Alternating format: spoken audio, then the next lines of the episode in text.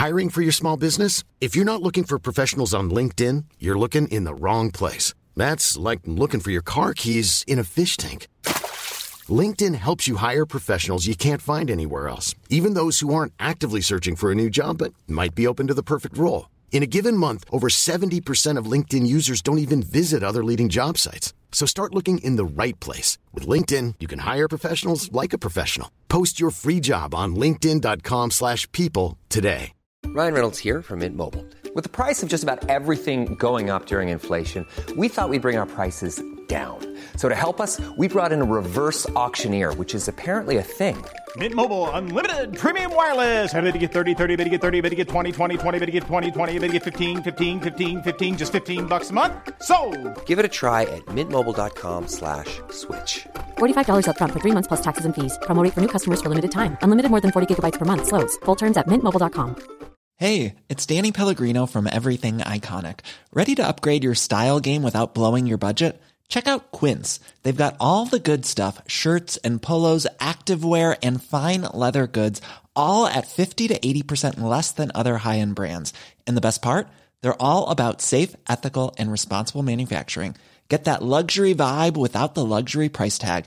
Hit up quince.com slash upgrade for free shipping and 365 day returns on your next order. That's quince.com slash upgrade.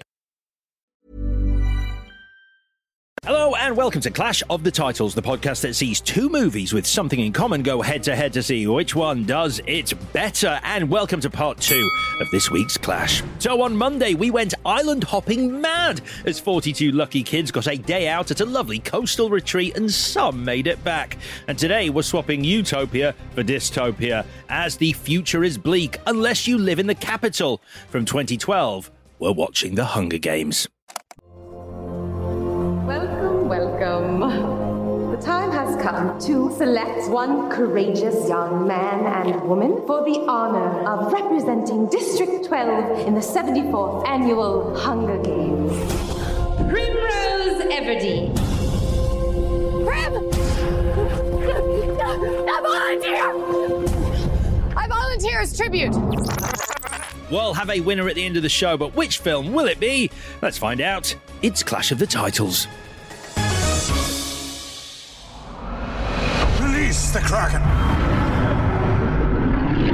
Hello, Clash Butters. Face the probability of your imminent death and know that there's absolutely nothing I can do to help you. I'm Alex Zane. I'm Vicky Crompton. I'm Chris Tilly. How are you both? Good. Yeah, great. Good. Yeah, Excellent. yeah, Good stuff. yeah, yeah. Nice, nice, nice, nice, nice, nice, nice, nice, nice. Right, very quickly. Before we get into this, if you haven't subscribed to us, please do subscribe to us. We would love it. And also, if you can leave us a rating, that would be awesome. And also, a review would be even better. And if you do leave us a review, it could be read out on the show by Chris Tilly, aka Chris Thrilly, which sounds a bit like this. I'm not doing a review this week. Oh, I'm doing an on. email because I thought this one deserved to get read out. It's from Charlie, who says, In the last two months, I've had to isolate on three separate occasions. So I've basically spent a whole month home alone. For company while working, I search for podcasts and stumble upon yours. Uh, usually, even if I like a podcast, I'd listen to a couple and move on. But with yours, I've listened to every single show in the past two months. It really feels like I just have a few mates constantly being lovingly passive aggressive to one another in the room with me. You have a great dynamic that really feels missing in a lot of other shows, and most importantly, none of you are afraid to tell the others when you're being a twat. Can't wait to listen to all the past and future shows and see you live sometime. So, yeah, sorry you've been through a rough time, Charlie. Yeah. Glad you come out of it. Thanks for the email. Do go give us a review. Pop a review up, maybe a star rating as well. Jesus, Chris. He's always working. Nothing's good enough, is it? And, you know, I do ask for a review, and this is an email. So, I mean, thanks, Charlie, but you did wrong. Try Yes. again. I'm going to tell you off. Cheers, Charlie. Much appreciated. So on Monday, we had a royally good battle, which means today Vicky is discovering how being able to decorate a cake can lead to disguising yourself as rock.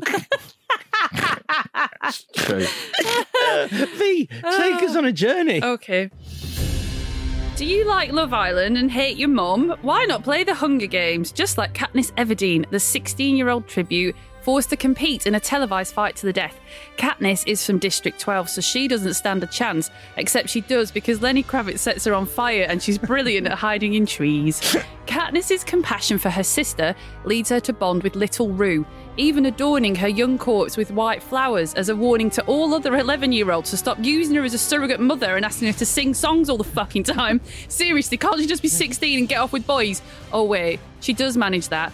Pretending to be hot for fellow District 12 competitor Peeta so they can win, which they do. And that set me to thinking what if the whole thing is a hugely successful and entertaining metaphor for losing your virginity? You're in competition with other fitter teenagers. You eventually do it because it's what you think people expect with someone who's meh but fine. and after it's done, you just want to go home and forget about it. Oh, that's really sad. That's really sad, Vicky. Am I right? Am I right? not, not my experience. It's fine. I hear you. Thank you. I hear you. Yeah. What, oh, so you're saying yours was magical and amazing? Yeah, my first girlfriend. oh, Jesus. Wow. Uh, I was going to tell a story. I'm not going to. tell. For the best. Uh, it's the first time I think I've self-edited in a while. Um, Good, good, good. right. So yeah, um, I have never read the books, and but I remember all the fuss about this book, and I was really jealous of all the young adult stuff that the kids at the time had.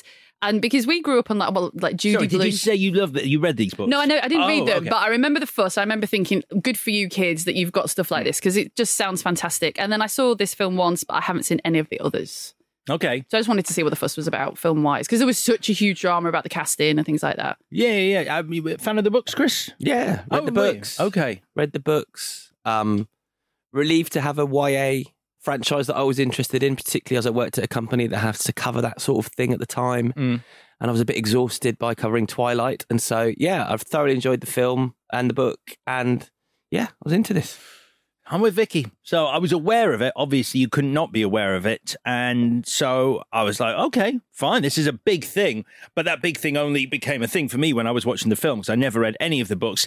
And I remember being a, uh, being a bit meh about the film. Um, and I will say I enjoyed it a lot more this time. And I think the competition between these two films this week is a lot closer for me than I anticipated walking in. Like you said on Monday, Chris, I thought Battle Royale was nailed on, but I'm I'm still a little bit unsure. The one thing I will say is um, the films I remember go downhill very quickly after this one. To the point where Agree. that- Hard agree. that final one was a, a struggle to get through. And Okay. you sort of think this has set up so many interesting ideas about the capital, about the class system, about this revolution that's coming. And then the, the following books, I don't know, sorry, the, the following books, because I haven't read them, the following films are just like, meh. So, um, yeah. Okay. Well, let's talk about that.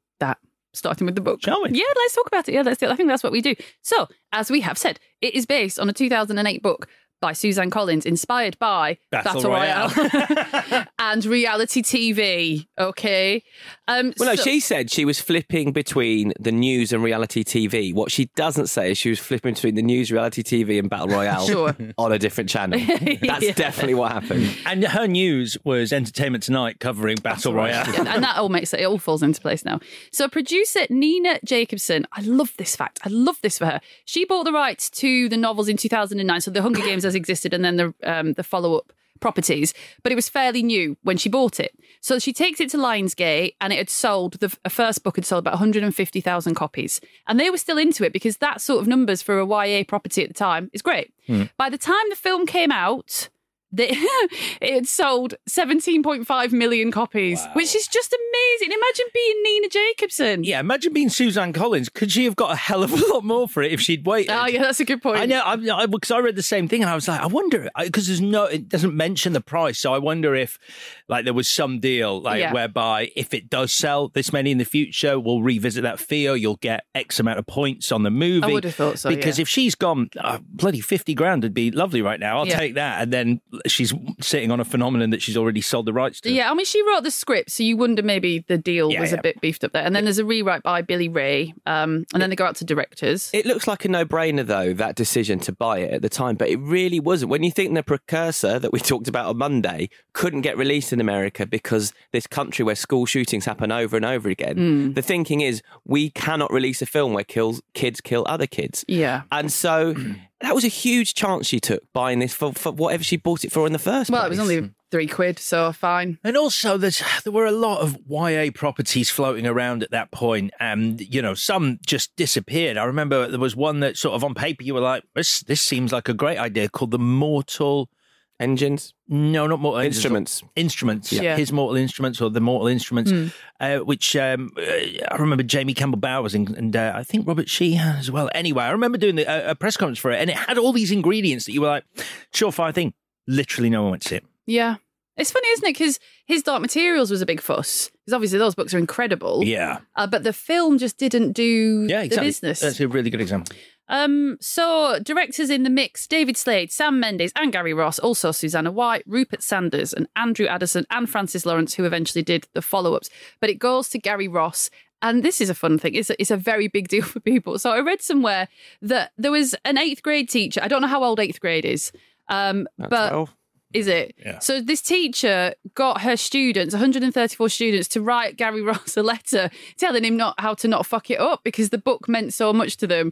But one of mm. the letters was, "Please will you cast Megan Fox?" And he's like, "I wonder why." And the teacher's like, "Yeah, he's you know, well, he's, I see now he's 12 and he likes her. So can you put Megan She Fox could have in it, played? Foxface. Yes, that's true. Um, but that then brings us to casting. So this is the thing I remember the most because I was a big fan. I'm still a big fan of Jennifer Lawrence, but I'd seen Winter's Bone and I remember the huge fuss around her in that, and then her getting this role because everybody went up for it. So there was Abigail Breslin, Emma Roberts, Saoirse Ronan, Hailee Steinfeld, Emily Browning, lots and lots and lots of names. But of course, it goes to Jennifer Lawrence. So you can see now why it went to Jennifer Lawrence because she's incredible. And But- apparently, she, I mean, she knocked it out of the park Yeah. at the audition. I think Susan Collins said she was, and you've got a lot of great names on that list, but she says she was the only one who captured um, Katniss uh, from the page. Yeah. So Gary Ross said it was the easiest casting decision I ever made in my life. A little like an interesting thing, which I didn't realize because I haven't read the books, but apparently in the books, Katniss is described as olive skin, dark haired, and possibly um, dual heritage.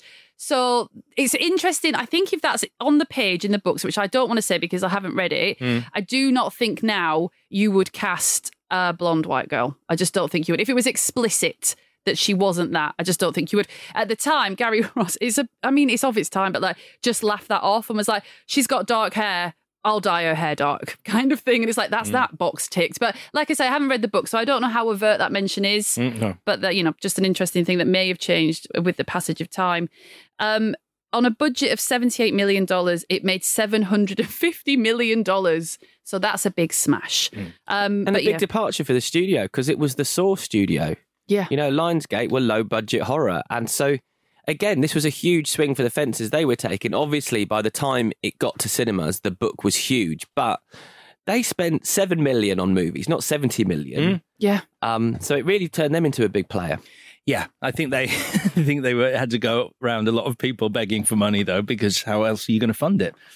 Yeah, and but Gary Ross famously, very well known, didn't do the sequels, saying there's you know no no issue with the studio. It was the happiest experience of his professional life, but they wanted to churn it out in a time frame that didn't suit, and he didn't think he'd be able to do a good job, and so he stepped away from it. And there's a two hour documentary uh, on the DVD, which is amazing. It's like a film school, and he's so much a part of every aspect of it. And it's really, it's, it's seeing how immersed he was in the whole film and how much this was his vision. He said it was just brilliant being off in a forest in the middle of nowhere, that he didn't have the studio breathing down his neck, and they sort of could do what they want. He said he's never had that control before or since, and it's the biggest film he's made. I, re- I think we, uh, we might have actually spoken about this on a really recent episode, but it's something uh, smart directors actually do. I think I was telling you about Ridley Scott when he was going to do I Am Legend, and the studio was like, "Yeah, shoot it on the lot, shoot it on the Warner Brothers lot," and he made it his business to find a location, even though the film didn't happen, as far away from the studio as possible, so they couldn't just come down from their office and go, "Hey, what are you doing?" and he changed he changed so many things from the book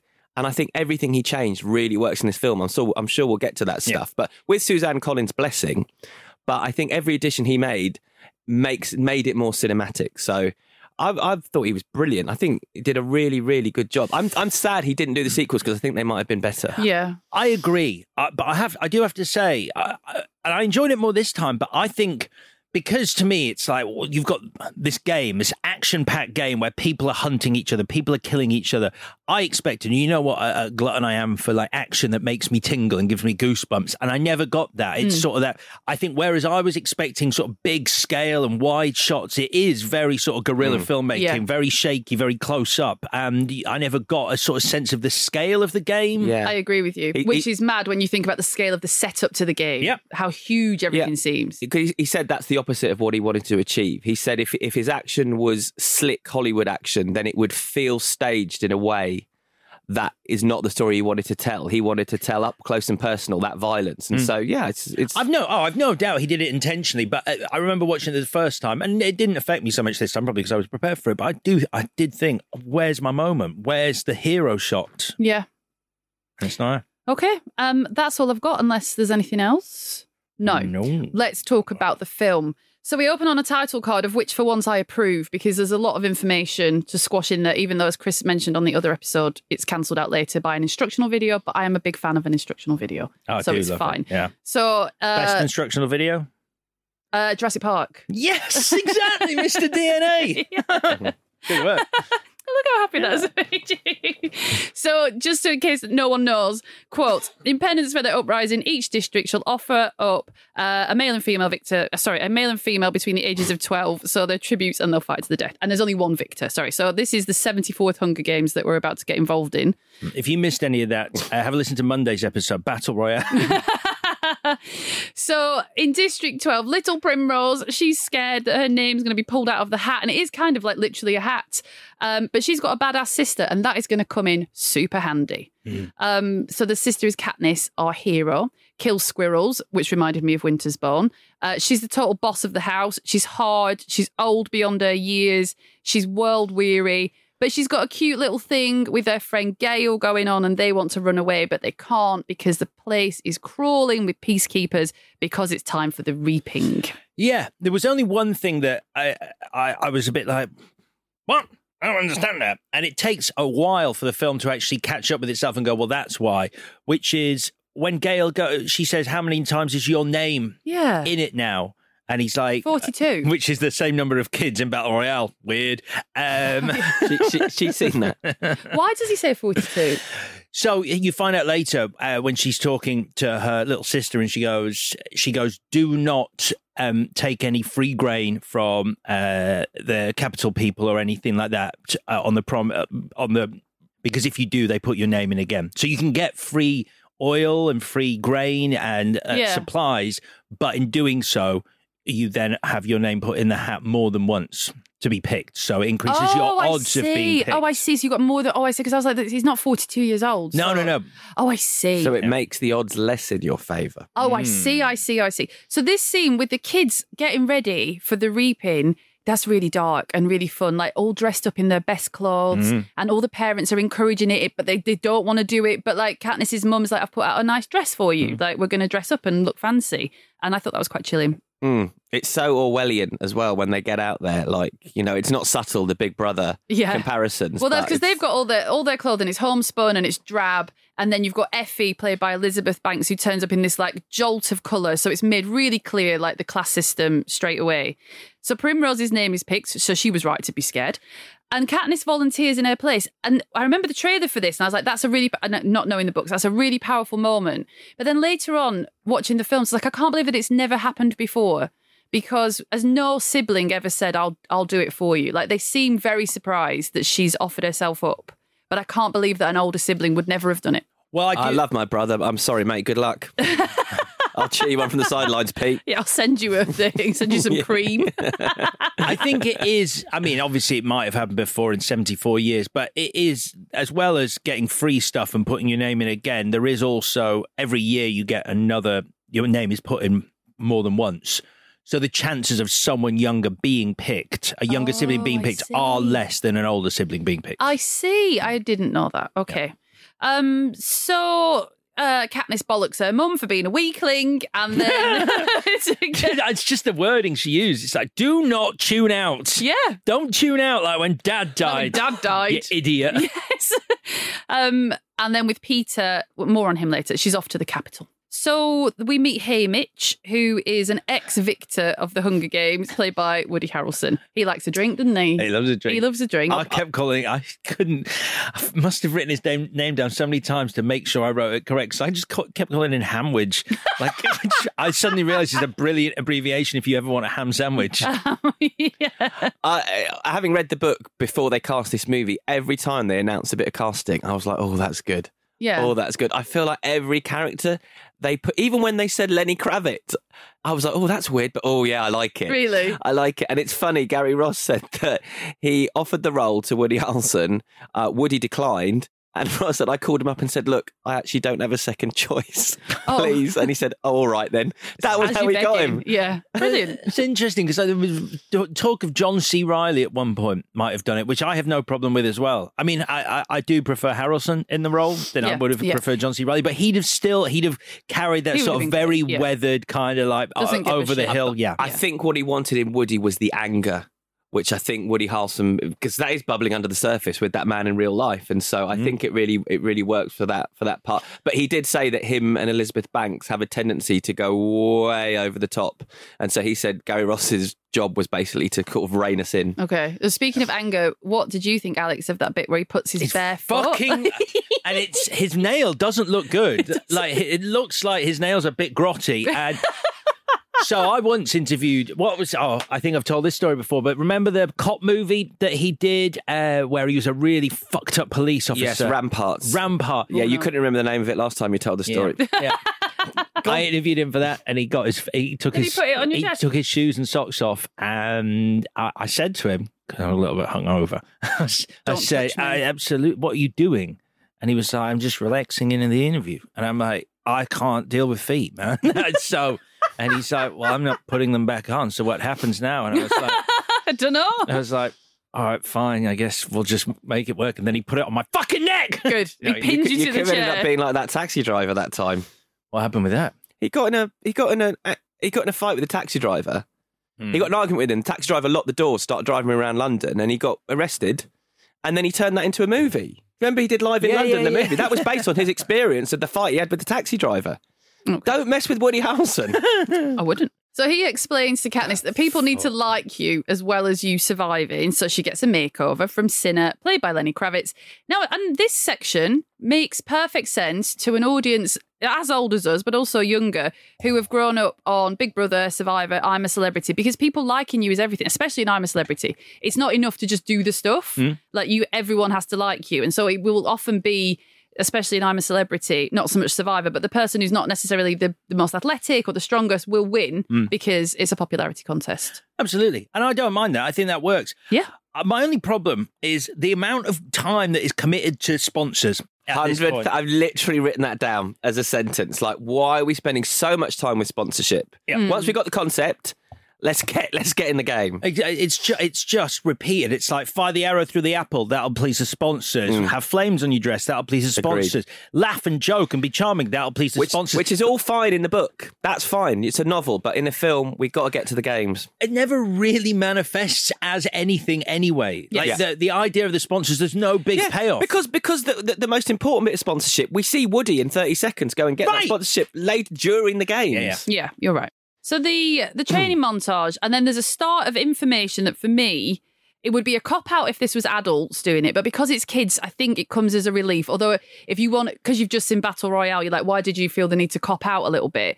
But the fact that someone explains most of the kids will die of natural causes, and so it's terrible, but it does give you a bit of relief that not all the kids are going to kill each other. Like it's very clear that some of them will just perish, and given where they're from, you as the audience, like, well, that you know, you're trying to make it make sense to yourself and not feel horrified. It's like that might have happened to you anyway, so that feels sort of like a bit soothing to me, rather than all these scared kids killing each other. And then also the what kids, you what you if I'm watching this movie, I want to see kids killing each other. That is what I've signed up for. It's just so hard because of the parents thing. Like in Battle Royale, the parents are dealt with super quick, so you don't get to see the anguish of a parent offering up their child in a blood sacrifice. With this, but, you do see how sad the parents are, even though they're willing, not willing, but they. you- you- I don't think you really see how sad the parents Yeah, are. well- Katniss has it shouts at her mum. Yeah, but and then you do see a bit with Rue later. I'm guessing. I'm, I'm, I'm- dad, yeah. yeah, I'm Yeah, Rue's assuming. Yeah, I think But think of the reaping. The, the parents, that's what's clever about it. The parents are, well, we'll have to take you to the reaping because that's how we do it and hmm. those are the rules. But it's not like, it, it's the people from the capital, it's a carnival, it's a celebration. This is fun. This is the best thing you'll ever do. No one is smiling. No one's cheery. No one's happy about it. Weirdly, I think they miss a trick with that. I think as as the tributes die, I think you should see more reactions from the parents because too, yeah. I think you get a massive emotional hit at that point Yeah. Because I think actually the way it's done, where they just sort of die within the game, you, you're sort of like, Meh.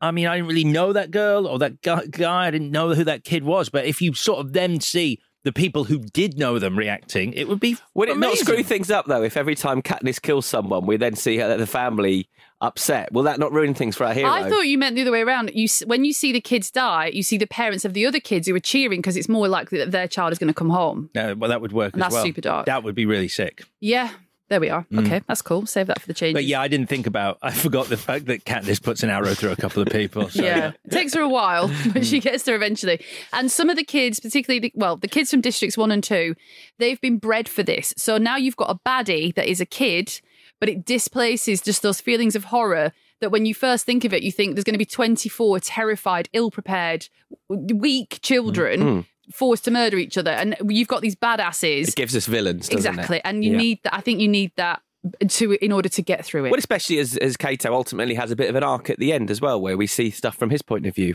yeah. Well, m- well, wait, because I know how you feel about jumping ahead, but I have a lot of questions about that. Sure. So, uh, to impress, I think it's the sponsors, but it's also Seneca Crane, played by Wes Bentley. Oh my god, that beard! I'm growing it now. It is really good. Is it? It- I don't think you can go around town in it, but, Right. but I, I, mean, thought you'd be appalled if I turned up with that beard with spirals going. face art. Yeah, Yeah, think I'd like it. I don't think you would. So Katniss shoots an apple out of a pig's mouth because she's awesome with her bow, and then she's being all badass. But then in a moment to me where real life meets the Hunger Games, you know, she's like, "Yeah, fuck you, Wes Bentley," and then she storms off, but she forgets to put the That's bow nice, back. yeah, Isn't that cute? Mm-hmm. Like when she tripped up the stairs to get her Oscar. She's cute. You've just got to like her. I, mm. I love her for that. Everybody loves her for that. Yep, two scripted moments there. Don't say that. Thousand percent. Bullshit. Oh, she's just No, so she's ditzy. just like just so comfy. She's a normal, but she's just like us. Didn't we get the sequel a, a year later where she fell over on the carpet? It's like new writers, darling. How big is that writer's room? if it ain't broke. Um, so Peeta confesses a crush for her, sort of to bring the audience or the, the spectators and the sponsors onto his, onto his side. And then she finds out about it and she just slams him against the wall, which I thought was brilliant. so, is he being false here? That's what you think. I think it's drip fed in a smart way that it looks false, but it's not. yes, exactly. And That she's- is the point. yeah. He's he's mad in love with her. He has been his whole life, and but they present it in a way that it seems like it could be a lie. It's Okay. Yeah. Okay, and what's her situation with this then? well, I think we'll get there. Good, We'll okay. get there, good, yeah, good, yeah, good, good, good. As long as we get as And long then as obviously well, the way it's a the good films- conversation. I It think is, it's a it good is. That's because this is what the whole second half of this is for Sure. me. Yeah. So the game starts and she legs it. Half the kids are slaughtered. So we're down to a more manageable 12, which is one of my uh, things about Battle Royale that I didn't say, but I just felt fatigued by the numbers. Like I didn't get the thrill every time the numbers counted down Well, because you're- there too many kids. You're always about collapsing characters, and a lot of Sure. characters collapse very early on in this. Yeah. Very good. But I love the way they pull out the score uh, when that when that bloodbath happens. It's Yeah, it's- that's true. It's very uh, affecting, and I just felt like I couldn't breathe for about thirty seconds watching it all yeah. all the carnage Because unfold. you don't know, you've got no idea what she's going to see when she goes up the tube thing. Did you recognise who Clove is? Clove, the bad girl from District One or District Two. No. She's Esther from uh, the Orphan. you know the evil. Oh, okay. no spoilers. Oh, sorry, the, the baddie in that. Do you recognise who, um, what's his name, Marvel is, who throws the spear into Rue? no, Oh, that's uh, that's Quaid, isn't it? Jack Quaid, Meg Ryan, and Dennis Quaid's son from The Boys. really?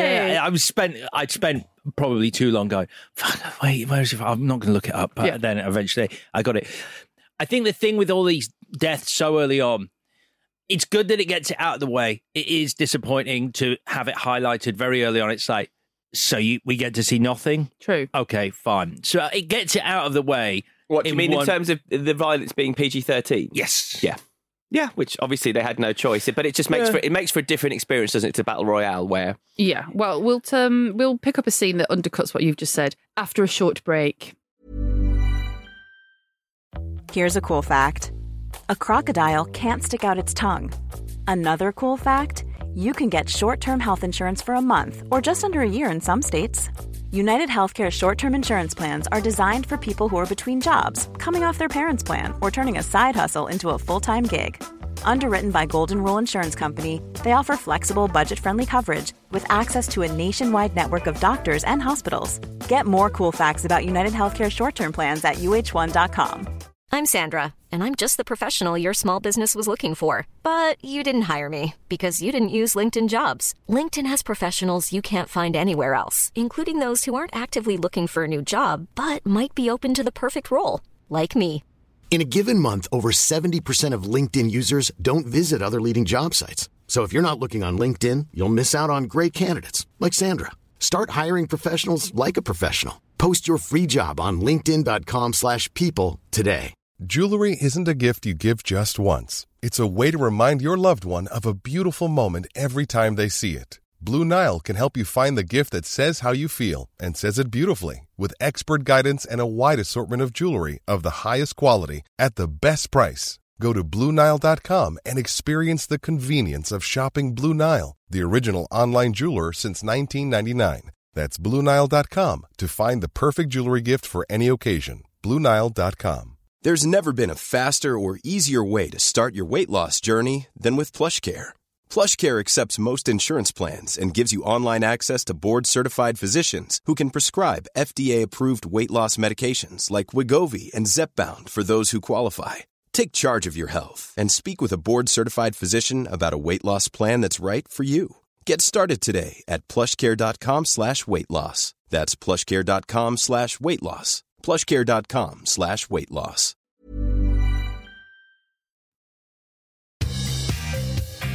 This week, there's been loads going on across Stak. Over on the Luke and Pete show, I'm telling Luke about why my hairstyle has been bothering children. And she says, Why have you got your hair like that? Yeah. Why have you got your uh, hair in a ponytail? We've been told that we're not to talk to men who have ponytails. Good parent. And they- yeah, but that wasn't the parents. They didn't say that. Right. She'd just been told at school or something never to trust a man with a ponytail. Meanwhile, the book club is back with a cracker on Football Ramble Presents. Kit and Jim were joined by Simon Kuper to talk about his new book delving into the heart of Barcelona Football Club and what its legends were really like. Johan Cruyff, in, in my humble opinion, he's the kind of Freud or Marx or Einstein of football. He invented modern football, but he was also a lunatic. Cruyff was a guy who walks into a room and says, "You're doing it all wrong. You should do it. You should do what I say." Listen to the Luke and Pete Show and Football Ramble Presents every week on Apple Podcasts, Spotify, or wherever you get your podcasts.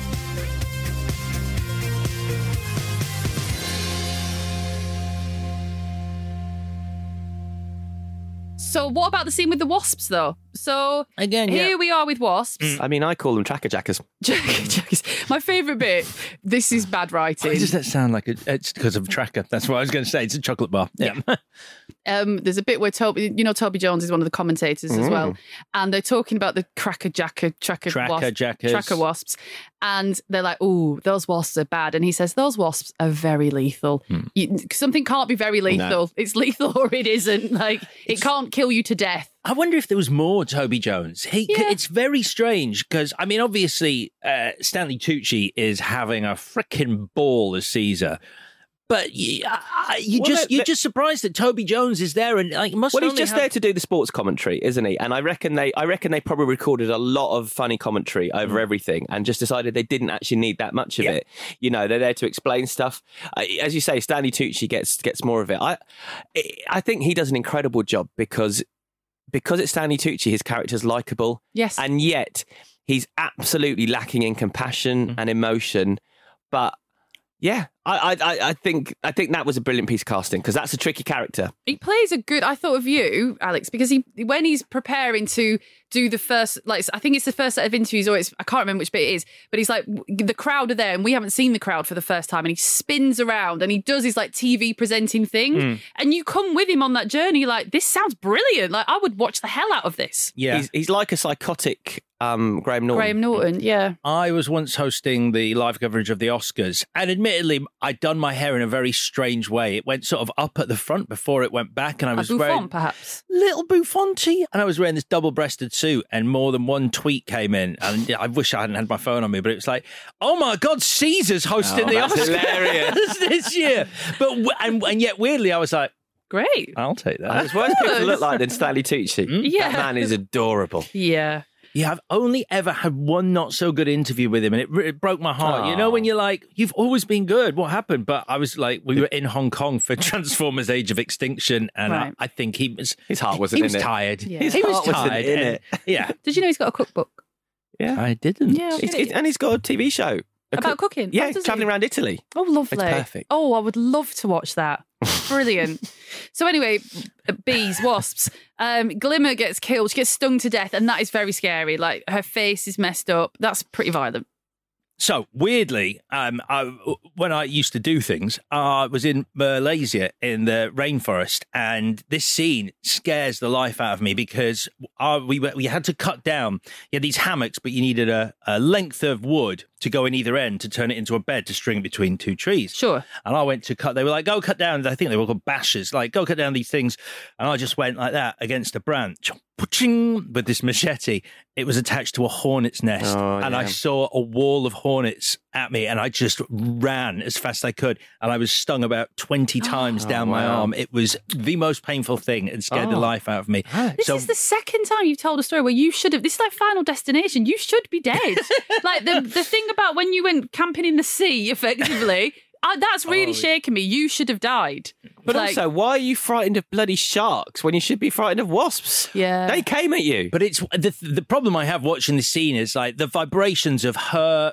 Like, but that, that's why I remembered it because like you you hit a branch that is attached to a wasp's nest and they react to you. She, I mean, I know she gets stung a couple of times, Yeah. but they'd be on her as Do you a think swarm. so? They wouldn't go for glimmer on the floor. and that angle that she's using with a sort of serrated dagger to saw through a lump of wood that size. But how good is she when she gets stung? Because they've said the pain is excruciating, you will hallucinate, and you, it might be very lethal, so you might die. Mm. And when she gets stung, but she can't make a noise, like she's so good. Yeah, but there's a couple of there's one too many moments where she's like, "Whoa, yeah. Well, what's I don't think you can concuss her straight after you've drugged her. Thank you. It's t- it's- That's what I mean. True, that's it- true. Only because it happens five minutes apart, and so I've just seen that. That's true. But I don't like How the did bit. you get away from the hornets? I'm fascinated. You get far enough away because they're They protecting. They're protecting their hive. Uh, so you can run nest. faster than a bee. That's what you're saying. Yes. No, I clearly couldn't. Uh, at least not twenty of them. The, the, un- the unfit ones gave up, but the, the twenty fittest hornets managed to get to me before I got to the river, and then I was in the river. Did you jump in water and, and that water, worked? yeah. And I got away. What did from I them. read about? There is there is something that jumping in water doesn't work. You think it does, but it doesn't, and it's either killer bees or ants or something terrible. Sharks. Sharks. Hundred thousand percent. It was sharks, Sharks, crocodiles, crocodiles, hippos. uh, piranhas. anyway, the point being, with Glimmer dead, Katniss can get a proper bow, which means we're on now for a bit more of seeing what she can do. Glimmer's death is effective. I Like, would have loved it. You know when she takes the bow out of her hand, if she'd done the final, like she's not really dead, and she'd gone, "You sneaky bitch," mm. and then just died. Yeah, I don't know why. I don't think it's necessary because we've just heard Stanley Tucci go, "Hey, by the way, uh, they call hallucinations." So why, when she's running through the jungle, does she hallucinate him coming out and saying the same thing? Because she hasn't even heard him say that the first time round. That's true. It's just quite an odd decision. It's as odd as Kitano. There's another connection for you. Um, people who appear inside the game who you don't ex- understand how they got there. Yeah, and she has a flashback which explains her uh, dead dad. And I thought it looked cool when the house blows up, but it didn't really. add to anything for me for her for her character. I understood her dad was dead. I didn't really need to see how it, happened. But it reminded me because I've been like, so it's a mining community. Because I was like, at the start, when they're like, we normally dress um, the people from District 12 in sort of something that celebrates the mining that Yeah. you do there. But obviously, coal that they mine there makes, Makes fire, yeah. So I, did, I got that this time. That's why it's so cool because he's saying we're going to show what you can do rather than what you are, Mm. which is awesome. Yeah. Um, and then let's talk about Rue. So, I mean, I get it, and I get why it's a catalyst for the revolution that she's then a huge part of in the later properties. Rue herself, super cute. I understand why Katniss wouldn't kill her. I understand why they bond. Um, but it's a really big moment for Katniss when Rue dies and she surrounds her with flowers and the respect with which she treats her body causes like an uprising in Rue's district. But for the emotional punch of it, I didn't really feel like she'd lost a proper friend. It's, it's underserved in the film in a way it isn't in the book. Okay. So there's a lot more of the connection between Rue and Katniss in the book, and so yeah, that that death hit me so much harder when I was reading the book. And so Yeah. yeah, get rid of some of the sponsorship stuff, and, and and this is the this is the emotional core of the movie. Yeah. And then I, have not read the book, but disagree strongly. I was, uh, I was, I was. That was the bit. It's the only time in both these movies that I actually shed a physical tear when Rue dies. No, because it. I mean, I'm being really cold, but because she's so because Katniss is so protective of Primrose, and now she's had to repeat the trick. I was just annoyed for her. Like it's to, to the point where Rue's like, "Sing me a song." It's like, "Fuck's sake!" Like you just you can't get a break. Like from these kids annoying you. I don't know if it would it wouldn't work, but maybe if Rue was her opportunity to be maternal and caring, which she'd never had before, but then she would never have volunteered, so that doesn't work. It just felt repetitive of the same beat. But maybe, like Chris says, if it had been better elaborated on, it would have affected me a bit more. I like the uprising. I like Rue's dad being like, fuck this shit and kicking over grain or Mm. whatever they do. Directed by Steven Soderbergh. Was it? Yeah, he was the second unit director on this. All that riot stuff in District 11, he directed. Really? Oh, that well, it looks. Can't you tell? Yeah, now you said it. It's on a, a handheld camera. Um, so they changed the rules. Now you can have two winners. She decides she's going to go and find Peeta. He is dressed up like a rock and looks ridiculous. I mean, Where's he found the time? it's The materials, the time. Does he lie in one place the whole time? Does he move around? Like, funniest thing. yeah, she's like, what? It's just there's no way back for his character No. for the rest of this franchise from that moment where you've gone you were disguised as a bit of slate. I did have to laugh as well because in the behind the scenes where he's having to be still there, there's loads of snakes around. oh, really? And I don't, I don't know how he managed it. It's the best bit of acting in the movie that he stayed still for however many seconds he needed to. Yeah. I mean, it just it it it's, I thought it was really silly. I like the reversal of she's the protector and he needs protecting, and I still and I like the fact that they'll still have a connection, even though traditional male female gender narratives have been flip reversed. Um, The one thing you have to say is he's he looks a lot like a rock. Like it's it's a very good disguise. Yes, it is. But she then takes him out of and puts him in a cave. But also the cake decorating thing. I was like, I thought you were you lot are supposed to be poor. Like you, I understand you run a bakery Mm. and you provide the you know nourishment for the community. Who can afford a cake that's decorated? It's a very strange moment where at the start, um, Liam Hemsworth pulls out a tiny little bread roll and she's like, Yeah. What? And then later on, we see uh, Peeta throwing like bread that's a little bit burnt at one side to the pigs. Yeah. Yes, and, and and yeah, it does. That's a there's a bit of a gap in the logic there. But anyway, they get off with each other in a cave, um, and he just fancies her so much. Uh, he just does, uh, but her not so much, which I can think you can tell in that scene. Well, Liam Hemsworth's waiting back. She's in on. love with Jesus, Gale. yeah. I mean, obviously, so there's Yeah. no choice there. So she is faking it at this point Yes, because because Woody Haymitch, Harrelson Hamwich. I keep calling him Hamwich. Hamwich tells her to. he basically goes, "You call that a kiss?" Mhm. And so she, the justification, like just so you don't end up going, it's that's an awful thing to do because he genuinely loves you, and you haven't said, "Look, I'm gonna do this so we both live," You can't say that because everyone will know then. because everyone's watching. Yeah. But she is doing it so they both live, which Yes. is how you morally accept that this is a kind of like playing with his emotions Yeah. for them to both survive. Because I don't think he's aware of that. I don't think he's Not at got- that point. I don't think he is. No, No. So it They're is both- kind of cruel. We're watching them both learning to play the game. Yeah. Because he, he doesn't get it because they kiss and he's very happy. And she's like, I've got to go to this feast. And he's like, No, don't go, stay. And she's like, I'm obviously not going to stay because I don't want to have this big cuddle in the cave. I want to go and get this stuff that we need. And he can't quite understand why mm. she would do that. And then when she's finally assents and says, Oh, go on then, I will stay with you, you know that she's going to sneak off. Like she's doing the classic, like, walk of shame. Like she's left in the middle of the night kind of thing. Excuse me. But I think it's really, I, I- I think they missed a trick here because I think. Because Peeta is putting on, uh, you know, he does like her and he's putting on this big act like, no, don't go. But he is also probably aware that he's not in a good place. He's dying, yeah, he and I think dying. when she sneaks off and it come, the camera pans back down to his face, his eyes should be open. He Yeah. should know that she's leaving Yeah. and be so in need of medicine and so like, I actually do need her to save me that he doesn't in that moment try to stop her. Yeah. It's a shame he's still asleep. Yeah. So we're sort of into like the getting towards the finale. So Clove slash Esther from The Orphan is dead, and then Foxface dies. And so we have this finale with Cato and some big dogs. And the big dogs thing, oh, they are dogs, aren't they? Or just beasts? Sort of bear dog. They look like a bit like, I'm surprised you I know they do. terror dogs. They look like Zuul. They Hmm. look exactly like Zuul. Yeah, they look like terror dogs. Uh, so my problem with this is set them up earlier. Like all you need is Hamwich to go to basically say to Katniss, "Look, uh, I know Wes Bentley has something big and horrible planned for the finale of this particular game, but I don't know what it is. But just be very wary because it." Feels just a little bit half-assed when he sort of goes. He's sort of looking at it in the hologram form. and Goes, yeah, yeah, that's it. All right, send well, them it's, in. it's just because it becomes, it's like you said about Battle Royale, even though that's patchy on these are the rules, because then Kitano breaks the rules. And even though the danger zones will kill you, which is a little bit unfair because that's not in the natural world and not in the, the natural game, it's super unfair that Wes Bentley's like, we can just do anything we want. Like when he sets the forest on fire because she's hiding in the trees. when she gets injured in that moment, I'm like, uh, you need to. What this doesn't do, a bit like what I said for Battle Royale, is you need to see the capital's people.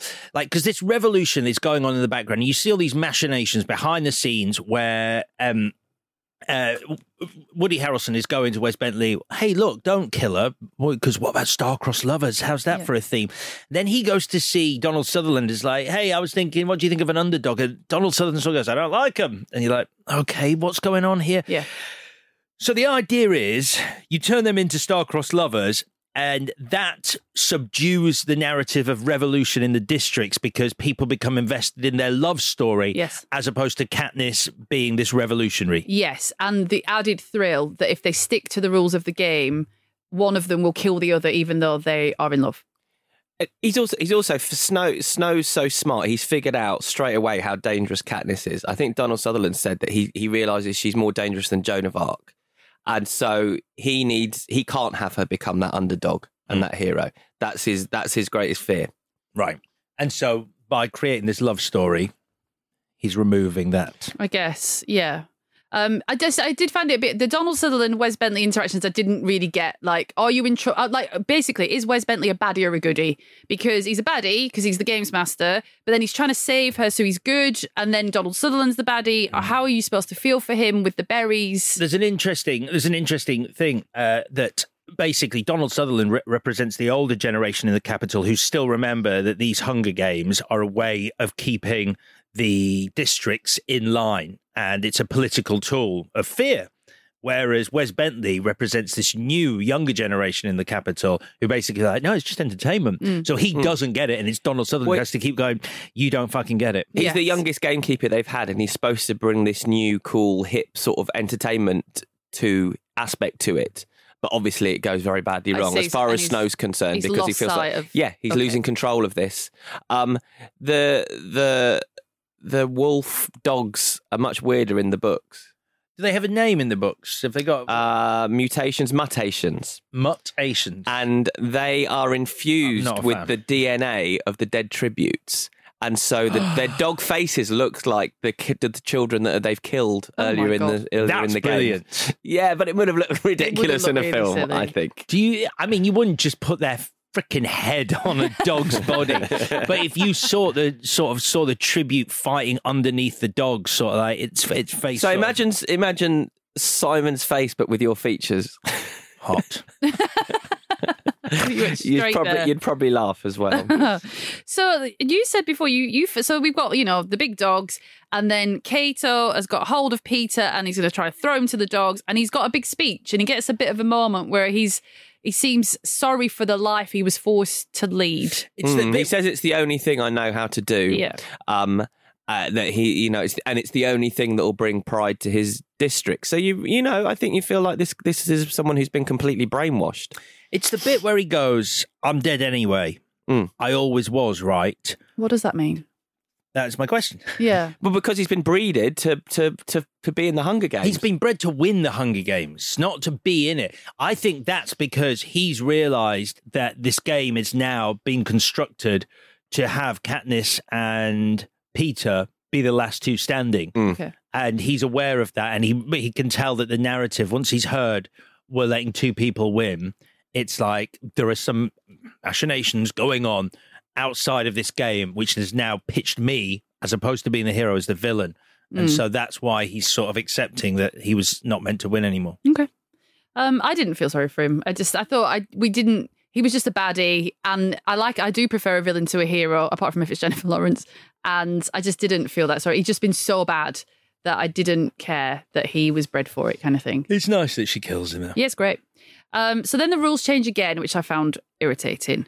So there can only be one winner, it turns out, which is annoying. So they decide to Romeo and Juliet the fuck out of it. Um, and and then everyone bottles it because it looks like they're going to die by suicide. But bottles it in the best possible way. If you've ever seen live TV fucking up, that is. I mean, I, I've lived through moments like that. That was it's perfect where they're about to ready. They go, hang on, sorry, sorry, sorry. Wait, wait, wait, wait, wait. Uh, no, no, that's uh, actually we're we're right. It's it's just it's two people can live. Two people can live. That's quite funny. So, do you think that one of my favourite scenes, not the best scene, but when Wes Bentley is invited to kill himself with, by eating the same berries? So, is that his judgment? He, he fucked it up. He should have. He should have let the, the, like. What should he have done differently? He- what, he, is- oh, what he should have done differently is not give them an opportunity to have a way out, and therefore embarrass the capital. oh, I see. Yeah, by by having he should have he should have stepped in before Katniss thought thought ahead Oh, I see. It's a. I think it's a really good moment where he walks into the room and he's full of swagger, and then the classic: the the door is closed behind you, so now you understand that there are people outside of the door, and the berries just look really inviting and really innocent, mm. but there's nothing else in the room, and it's so ornate. The dish that they're in is brilliant. And I think the film does that a lot. Cuts away when you don't need to see the next thing or hear him say anything True. because you know it, it, it. I think it respects the audience's intelligence. This film. Yes, that's a really good point, actually, because you don't need to see him put his hand in the berries or shout, What's going on? Like, it, it makes sense. So they do win. Um, Peeta loves Katniss. She's not so sure. She gets dressed up like a pretty princess um, and is warned that she's made enemies. They go home. She sees Gale in the crowd, who seems to be chill about the fact that she appears to be in a new or our relationship. Um, and then Peeta sort of spots that and grabs her hand, so it looks like they're together. Mm. Um, will there be a sequel? Yes. yeah, I, I felt like I, you know, th- this love triangle does, you know, become more serious as the stories progress.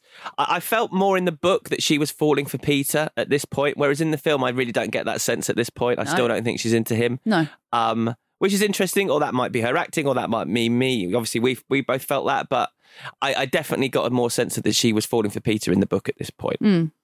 Although it's a while since I read it, so And that's it. Well, Any more? No. Okay, let's do the bits then, shall we? Oh no, have you got something? no, no, no. I, I just I like that final scene of Snow walking away. It's a weird, it's a weird place to end the movie. And apparently, that scene came earlier in the movie where he's watching Katniss and he's pissed off and he storms out. Right. But I just think it's a lovely way of setting up that sequel where he just, you just go, oh shit. Yeah.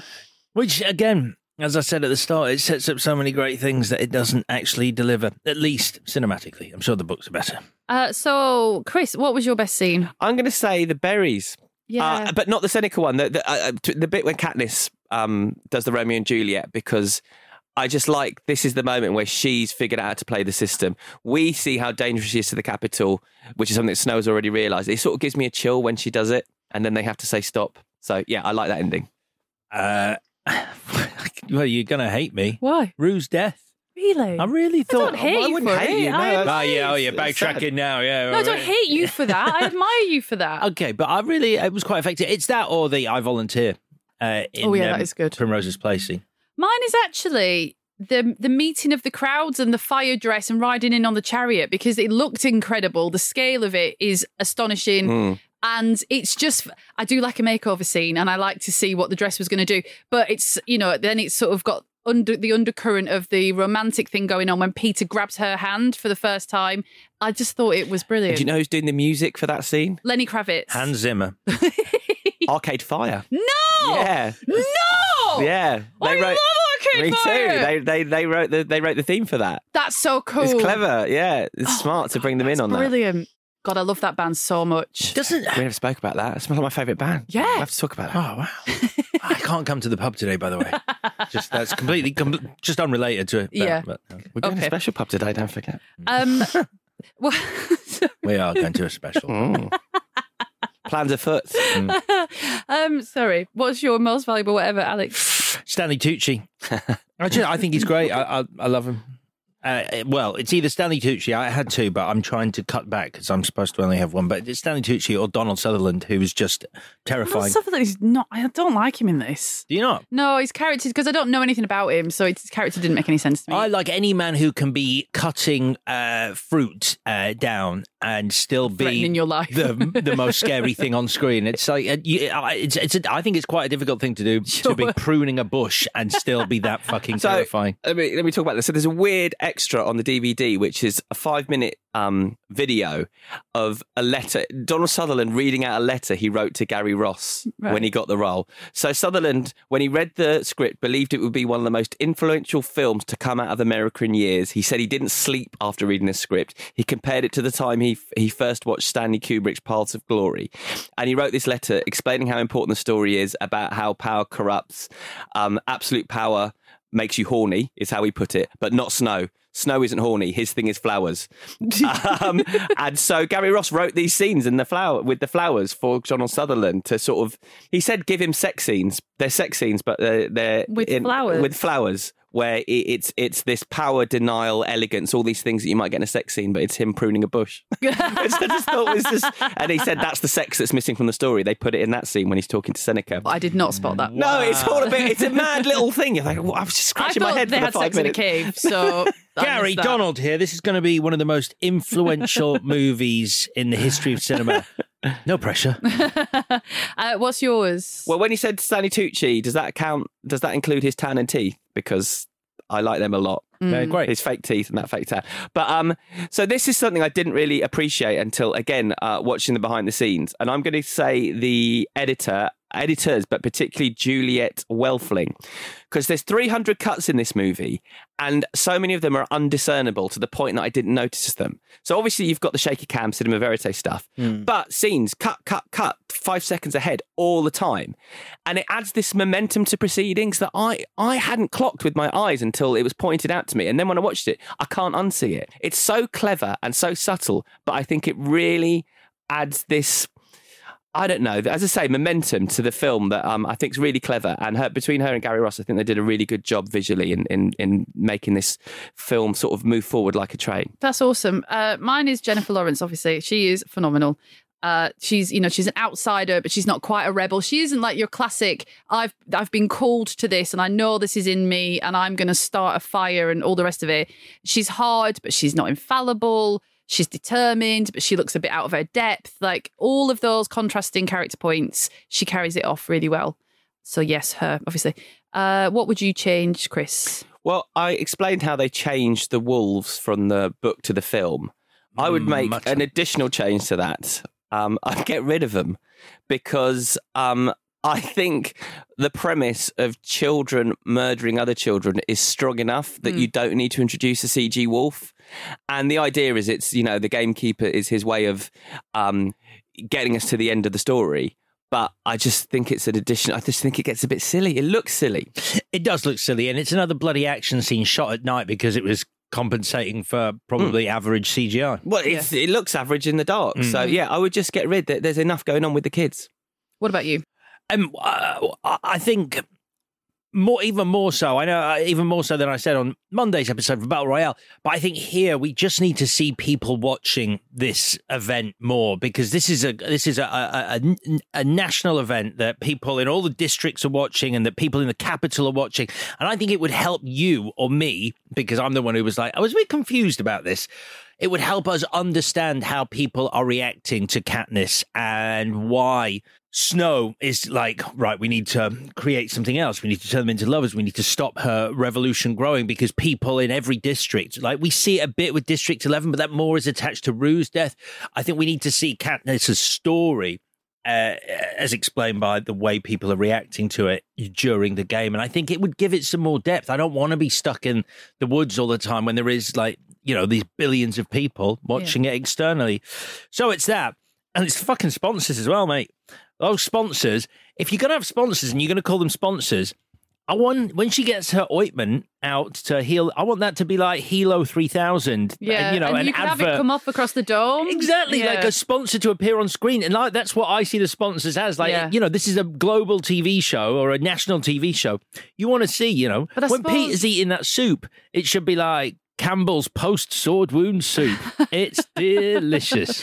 But then who they advertise? Oh, I suppose they're advertising to people in the capital because they've got money to buy stuff. No one else has got any money, have they? My change is, you know, the flashback where th- that Katniss and Peeta both share, where he throws bread to the pigs that you Pig mentioned. bread, yeah. The, the pig bread. My reading of it is he has a bit of shame attached to that memory because Katniss saw him getting yelled at by his mum, right? Do you think? He has shame attached because he throws it at, on the ground to her as opposed to Yeah, and his mum is railing at him, and he sees her, and he's always loved her, and so he feels embarrassed by that memory. Right. So what I would then do, which is what I really thought was going to happen, in the memory, she waits until his back is turned. She loves bread, we've established, and she scrabbles in the dirt and she grabs the bread to eat, even though mm. it's covered in pig mud, right? Yep. And then he turns back around and he sees her, and they don't talk about it. So they've got dual shame attached to that memory, which then adds another layer to what she does in faking their relationship, which could be read many ways, but either taking the power back from that memory because she's sort of getting revenge on him for making her feel like that at the same time as she's just angry about being embarrassed in front of him, or it's a bonding thing between them because they both shared something really mortifying, and that does tend to bring people together. I think we may have noticed. So that's it. It's only little. No, it's good. Yeah, that's it. We're like done. it. All right then, it's time for the verdict. You want answers? I think I'm entitled. You want answers? I want the truth! So, who wants to go first? I think you should go first, Alex. Uh, okay, so I actually, as I said earlier, a very tough one this week. Battle Royale, uh, worryingly, I think, had a much bigger impact on me when I was a bit younger, and now I've become a little desensitized to the horrific violence in it. But it is still a fantastic film, and it got under my skin again a little bit. Hunger Games, I liked a lot more this time. I still think because it's a YA Hollywood production, a studio movie, I think I, I, every time I watch it, I'm surprised it doesn't give me the the beats that I really want from an action movie like this, and I kind I want to respect it for that, and yet I always feel shortchanged by the, the lack of like that heart in my mouth. Is she gonna make that shot? Which I know they do with a pig apple, but you know, pig bread, pig apples. So I didn't cry in Battle Royale though, and I did cry at Rue's death in Hunger Games. Ultimately, though, I'm going for the film that I think got under my skin a, a little bit more. It has images I won't easily forget. Uh, largely thanks to Mitsuko's character and Kiriyama, I am going for Battle Royale. Vicky. So obviously, Battle Royale, super clever. Like all the school stuff that carries on. It's a metaphor for school. School is brutal. It's literally school because they still sort of enact school in the battle. That did wear thin for me after a while, if I'm being really honest, because there's so much stuff about crushes and unrequited love, and there's more to the teenage experience than that. And I maybe wanted to see some of that. Like when you're a teenager, obviously you are obsessed with who you fancy, but you're also obsessed with like having a good time and not understanding consequences. And I, I maybe could have done with a pure comedy character that's just like not killing anyone, but like fuck it, we're we're out, we're away from authority for three days, and we could do what we want, and then would get killed. Like a Matthew Lillard character is kind of what I wanted. It would have been a good change. Yeah. W- Did someone Matthew Li- mention Lillard? you, Vicky just you know I'm sold on anything to do But with that man. Vicky, don't you think it would have been weird if he'd shown up in Battle Royale? Yeah, it would have been strange. How did you get here? um, but the Hunger Games, like visually very arresting. The world itself is more recognizable to me, even though it's a dystopian future. Because you, Alex, mentioned this. I think fear of the youth was more of a touchstone in Japan at that time, and it doesn't travel that well now because we are not scared of our youth. We're very disdainful of the youth and call them snowflakes, but we and we rip the piss out of them, but we're hmm. not scared of them. We were at the time happy slapping. Do you remember? Jesus, I'd That was about terrifying. Is that when was did that come from the Tango advert where Kind he has of, the but- orange glove? Ti- Kind of, but then it got more scary. Was Happy slapping again? Yeah, when someone comes up to you and slaps you on a bus and runs off. you know. on a bus. Oh, that's all right. I don't get on bus. it doesn't happen anymore. It's back in the day, though. okay. Back in the day. Oh, I did Sorry. get on bus. Uh, sorry, no, but just to conclude, uh, also, I'm just a huge fan of Jennifer Lawrence, so I'm going to pick The Hunger Games.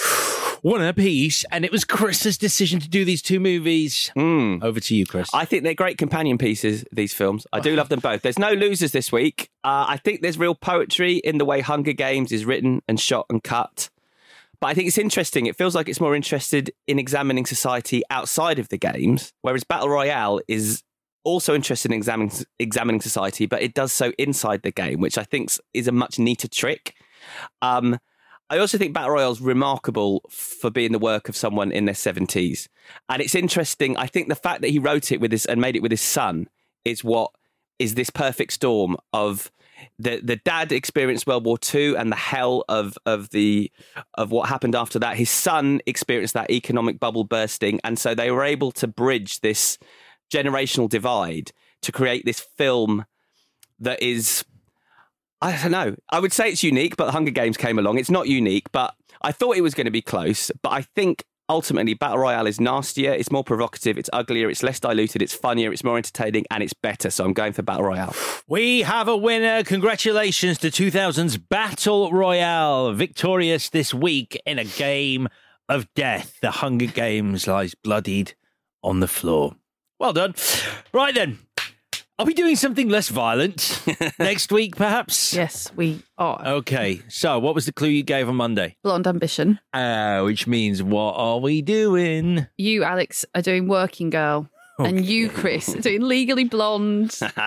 That is your homework for the weekend. That is your palate cleanser for next Yes. week. Legally Blonde versus Working Girl. That's right. Great stuff. And and where are they uh, to be found, Victoria? Chris? oh no, I knew them. Uh, I think Working Girl is on Disney and Legally Blonde is on Netflix. I think, I have no idea. but they're both on. yeah, they're both readily available. Let me give you a little tip. If we ever screw up this section on Google, just type in "watch" and the name of the movie, and it tell on mine anyway. It just goes. But it would slow this bit down. All right. Well, I should have done it before. Sorry. I'm not. Don't blame I just me. did it. I just did it. You guessed it.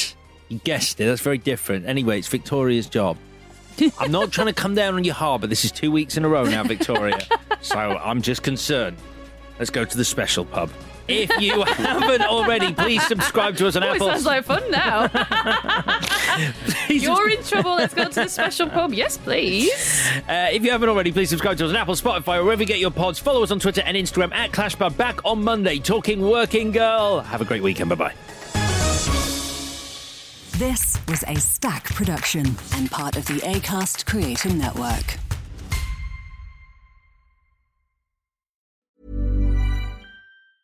Hi, I'm Daniel, founder of Pretty Litter. Did you know cats tend to hide symptoms of sickness and pain? I learned this the hard way after losing my cat, Gingy. So I created Pretty Litter, a health monitoring litter that helps detect early signs of illness by changing colors, saving you money and potentially your cat's life. Pretty Litter is veterinarian developed, and it's the easiest way to keep tabs on your fur baby's health right at home. Go to prettylitter.com and use code ACAST for 20% off your first order and a free cat toy. Terms and conditions apply. See site for details. Hey, it's Paige DeSorbo from Giggly Squad. High quality fashion without the price tag. Say hello to Quince.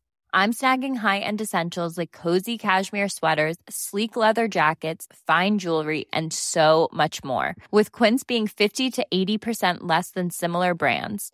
And they partner with factories that prioritize safe, ethical, and responsible manufacturing. I love that. Luxury quality within reach. Go to quince.com slash style to get free shipping and 365 day returns on your next order. Quince.com slash style.